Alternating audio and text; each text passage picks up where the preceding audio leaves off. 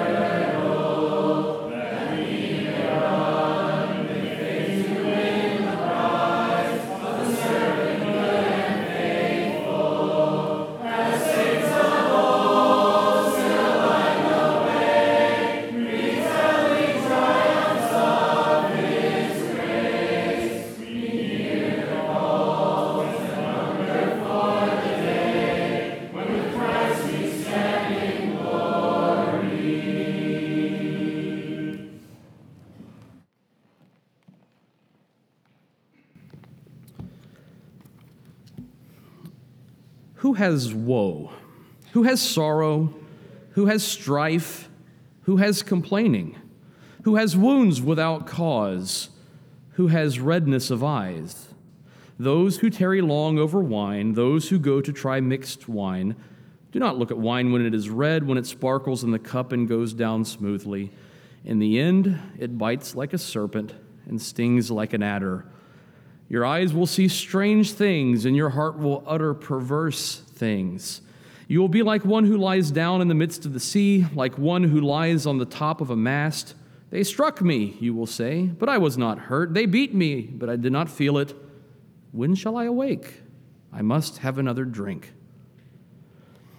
Oh, you figured out by now that my shtick for this week is bad people and good lessons you can learn from them. We considered one bad person on Tuesday, Jezebel, the most devoted disciple perhaps in the Old Testament, at least one of them. The uh, Pharisee and the tax collector yesterday, two bad men who together we can find a fantastic lesson. Today we'll talk about a whole class of people drunks. You say, what good lesson can we learn here, right? And so I thought about approaching this from a couple of different directions. One of the things that I thought about talking about was back when I was a student at USF, or maybe a little while after that when Brooke was in grad school there for the first time. Uh, and uh, we would take advantage from time to time of the access, the free access to football games that you had as a student there uh, to sit in the student section. And uh, the, the games were at Ray, Raymond James Stadium where the Bucs played. They didn't have an on campus, still don't have an on campus stadium. And the difference between professional football stadiums that colleges use and on campus stadiums is whether or not, at least one of the differences, is whether or not alcohol is served there at the stadium. And so I thought about talking about how beer would flow freely at USF football games. And a group of university students with few morals and less common sense meant that by halftime you were in a pretty miserable environment. where drunkenness would rule the section and any sense of general decorum was gone, along with whatever inhibitions they had to begin with. And so, whatever fleeting thought they would have would turn into either something that they said or something that they did. And in addition to it being generally embarrassing for them in its foolishness, it was at times pretty grossly immoral. So I thought about talking about that and how vulgarities would fly at the officials and at the other team and at the other fans and at their own team when they underperformed. And I won't even get into what they would say to and about the cheerleaders. But eventually the game would come to a close. And what would happen is the team would come over to the student section and stand there on the field next to the student section, and everyone would gather there, and the band would play the alma mater. And the most amazing thing would happen. Those same students who just moments ago had no decorum, no politeness, no civility, no restraint, no sobriety, nothing good at all going on, would stand in silent, humble honor of their school. This school that's a massive, faceless institution that they hardly have any personal contact with. They barely know most of their instructors. Percentage wise, they know even fewer students than that. There's no real connection to the institution or to the mission of the school. There's certainly no uh, binding uh, relationship of the founding principles of the school and the foundational belief system of the students. The alma mater itself, tune's not terribly catchy, words aren't anything special. And yet, these people, these people of all people, completely got it.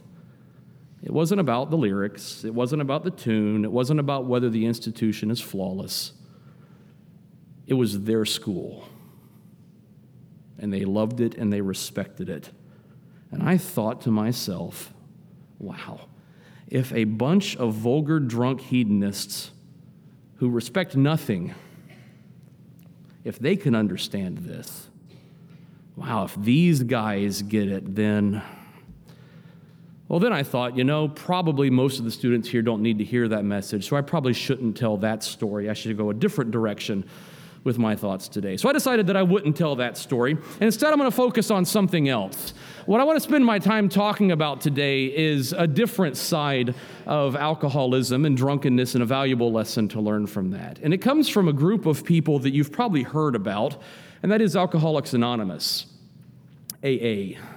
AA is a worldwide organization that attracts millions to its various local meetings around the world. And people go into these meetings and openly admit the worst of their sins. And they are welcomed with open arms by people who have the same problem and who are willing to devote their entire lives to helping that person. The church is also a worldwide organization that attracts millions of people to its various local meetings on a weekly basis around the world. And there, people will go in and they'll pretend like they've got their act together and they don't struggle with sin. And they're patted on the back by other people who have the exact same problems and also don't want to talk about it. And there's something terribly wrong with this picture. Why can't we admit our needs to the very people that God put into our lives for our support? Why do we have to look to a human institution, and not just any human institution? but a human institution of drunks to find out what openness and mutual dependence is supposed to look like and how it's supposed to work. Why is it that most Christians would never do the very sort of thing that alcoholics do weekly?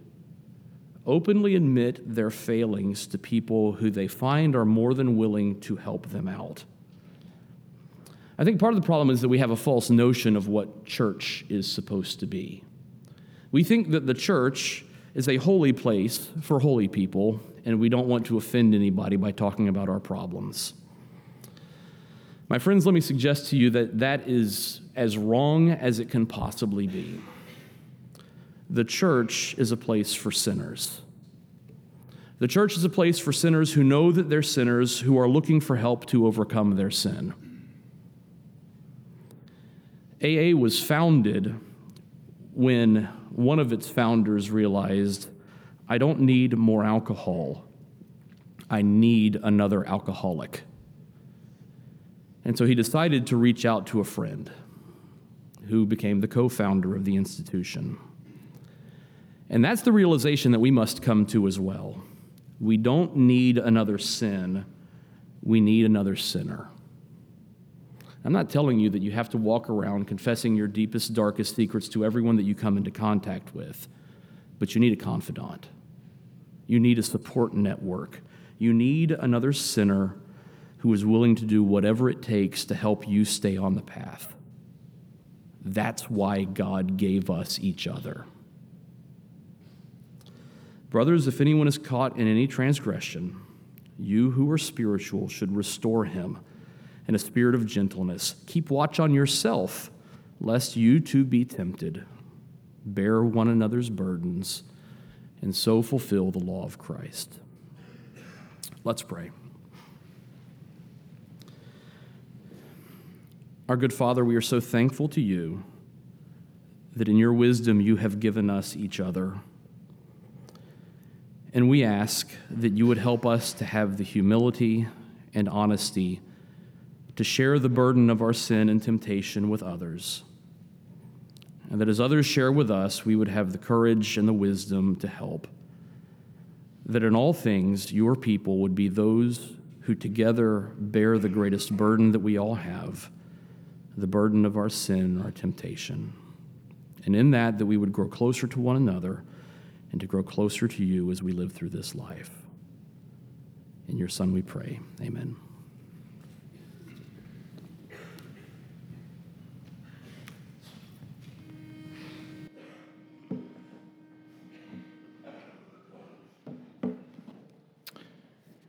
Be thou my vision.